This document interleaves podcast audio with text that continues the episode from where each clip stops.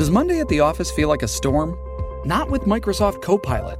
That feeling when Copilot gets everyone up to speed instantly? It's sunny again. When Copilot simplifies complex data so your teams can act, that sun's shining on a beach. And when Copilot uncovers hidden insights, you're on that beach with your people and you find buried treasure. That's Microsoft Copilot. Learn more at Microsoft.com/slash AI for all. 4Tracce.fm presenta. Sono Mariangela Pira, giornalista di Sky TG24 e questo è Tre Fattori Buongiorno a tutti, benvenuti ai tre fattori del 17 giugno. Il primo fattore è certamente l'economia americana, sta mostrando dei segnali di ripresa. Le vendite al dettaglio sono cresciute del 17%, quindi quanto i consumatori comprano, no? Vendite al dettaglio, quando si va nei negozi, si tratta di quello. E sono cresciute del 17%, era atteso un più 7, quindi questo devo dire che ha stupito molto gli analisti, in senso positivo ovviamente. E ehm, il secondo fattore è quello che vi dicevo e vi anticipavo anche ieri, ovvero i segnali che arrivano dal turismo. Eh, in Italia sono pessimi in questo momento quindi bisognerebbe veramente pensare ad un'idea di rilancio e di sistema. Tra l'altro a questi si aggiungono i dati dell'auto, bruttissimi anche a maggio, e mm, ci sono proprio dei settori che faticano ovviamente ad emergere eh, da questa crisi uh, Covid. E il terzo fattore invece, ed è qui che vorrei concentrare oggi il mio approfondimento, riguarda quanto sta accadendo tra Cina e India. Perché vi dico questo? Perché la situazione eh, vede i due paesi in conflitto. È una zona molto complicata quella. Eh, si tratta del eh, nord dell'India, stiamo parlando del Kashmir, e c'è questo posto che si chiama Ladakh, dove sostanzialmente tra indiani e cinesi ieri è scattato un conflitto. C'è stato questo litigio sfociato in 20 vittime indiane. 20 vittime indiane, così come confermato dal ministro degli esteri indiano. Da parte dei cinesi non c'è stato alcun tipo di comunicazione di tal genere, quindi probabilmente da parte cinese non ci sono state vittime. Ora, gli indiani dicono che è colpa dei cinesi, i cinesi dicono che gli indiani non hanno rispettato gli ultimi accordi. Gli ultimi accordi risalgono al 6 giugno. È molto difficile capire chi abbia ragione, anche perché bisognerebbe credere all'uno o all'altro. C'è però da sottolineare una cosa in particolare. I due non sono mai andati pienamente d'accordo, soprattutto in quella zona di confine. Quella zona di confine che ha visto nel 1967 eh, un conflitto a fuoco eh, diventare davvero molto pericoloso perché ci sono state centinaia di vittime e, e quindi ieri si è pensato accadesse la stessa cosa. Ecco che per oggi entrambi stanno buttando acqua sul fuoco, quindi nessuno sta dicendo cose che potrebbero far pensare ad un conflitto nel breve termine. Però vi assicuro che quello che accade è visto dagli analisti di geopolitica con molta preoccupazione, perché in questo 2020 ci manca francamente che ci sia un conflitto tra eh, Cina e India in questo momento. Vi suggerisco um, la lettura dei report di Eurasia Group, che è un gruppo che si occupa proprio di fare analisi e statistiche su um, i due paesi in questione. Ovviamente si occupa di tutta l'Asia e eh. sapete che più a nord di quest'area di cui vi sto parlando c'è il Tagikistan, quindi comunque è un'area sempre molto difficile questa, eh? ci, ci sono vicini, sono vicini gli uiguri, Insomma, è un'area dove addirittura alcuni consigliano di non viaggiare, sebbene sia il Kashmir, credo, il posto più bello del mondo. Eppure adesso si consiglia di non viaggiare proprio perché a volte ci sono anche molti fondamentalisti islamici in quelle zone. Vi ricordate quella coppia di New York che venne uccisa mentre faceva trekking? Si trovava proprio in una zona vicina a quella di cui vi sto parlando. Quindi bisogna fare in generale molta attenzione in quell'area. Ci manca solo poi che scatti il conflitto tra queste due superpotenze differenze. C'è da dire una cosa ehm, che, che, è molto f- importante secondo me.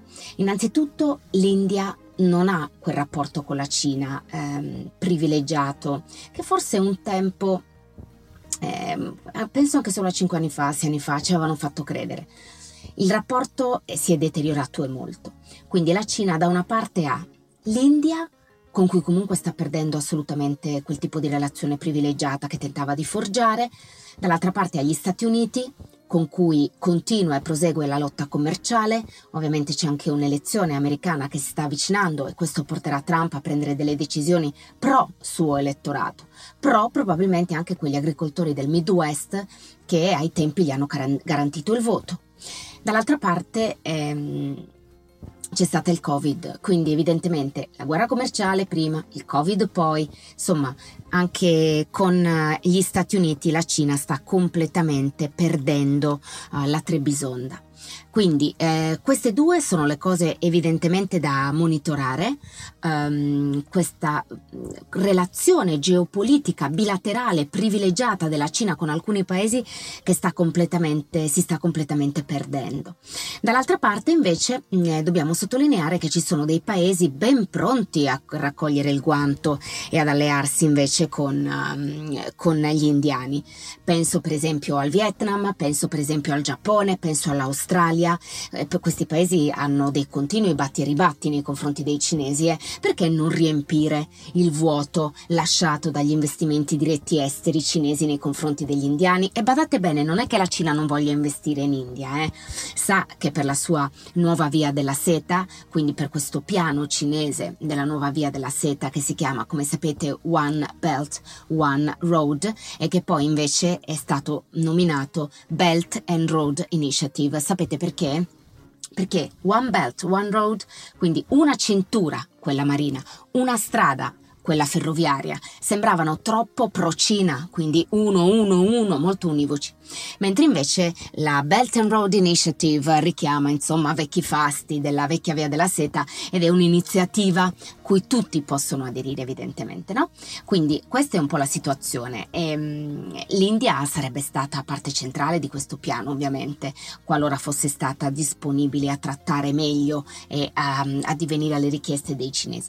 Non sarà così evidentemente evidentemente, eh, anche perché eh, sono gli indiani eh, che hanno approvato delle leggi per far sì che comunque eh, ci siano degli stop agli investimenti diretti cinesi in India. Nello stesso tempo ehm, eh, si stanno boicottando i prodotti cinesi sul mercato indiano. C'è proprio un conflitto, eh?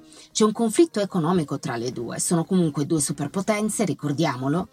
Ehm, anche se eh, l'India non è mai riuscita dal punto di vista economico a scalfire la Cina, nonostante comunque i suoi abitanti parlano, parlino inglese correntemente, nonostante si sia puntato molto sul settore dei servizi, ehm, però ci sono ancora gravissimi problemi ehm, nel paese, quindi evidentemente non è mai riuscita ad arrivare ehm, ai livelli della Cina, nonostante sia partita prima, eh, sia partita prima.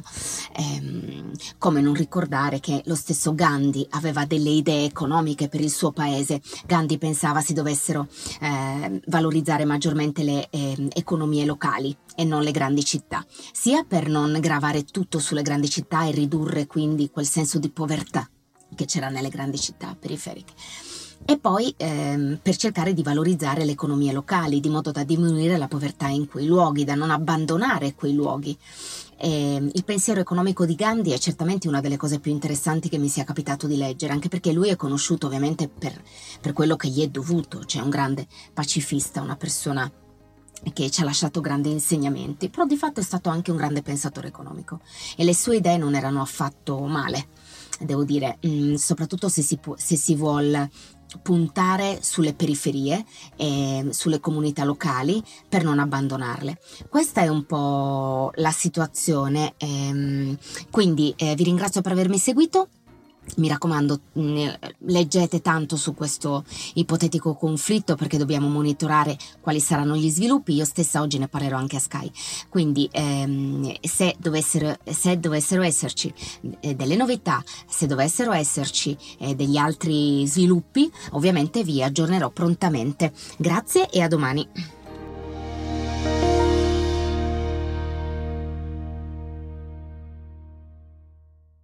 Lucky Land Casino asking people what's the weirdest place you've gotten lucky? Lucky? In line at the deli, I guess? Aha, in my dentist's office.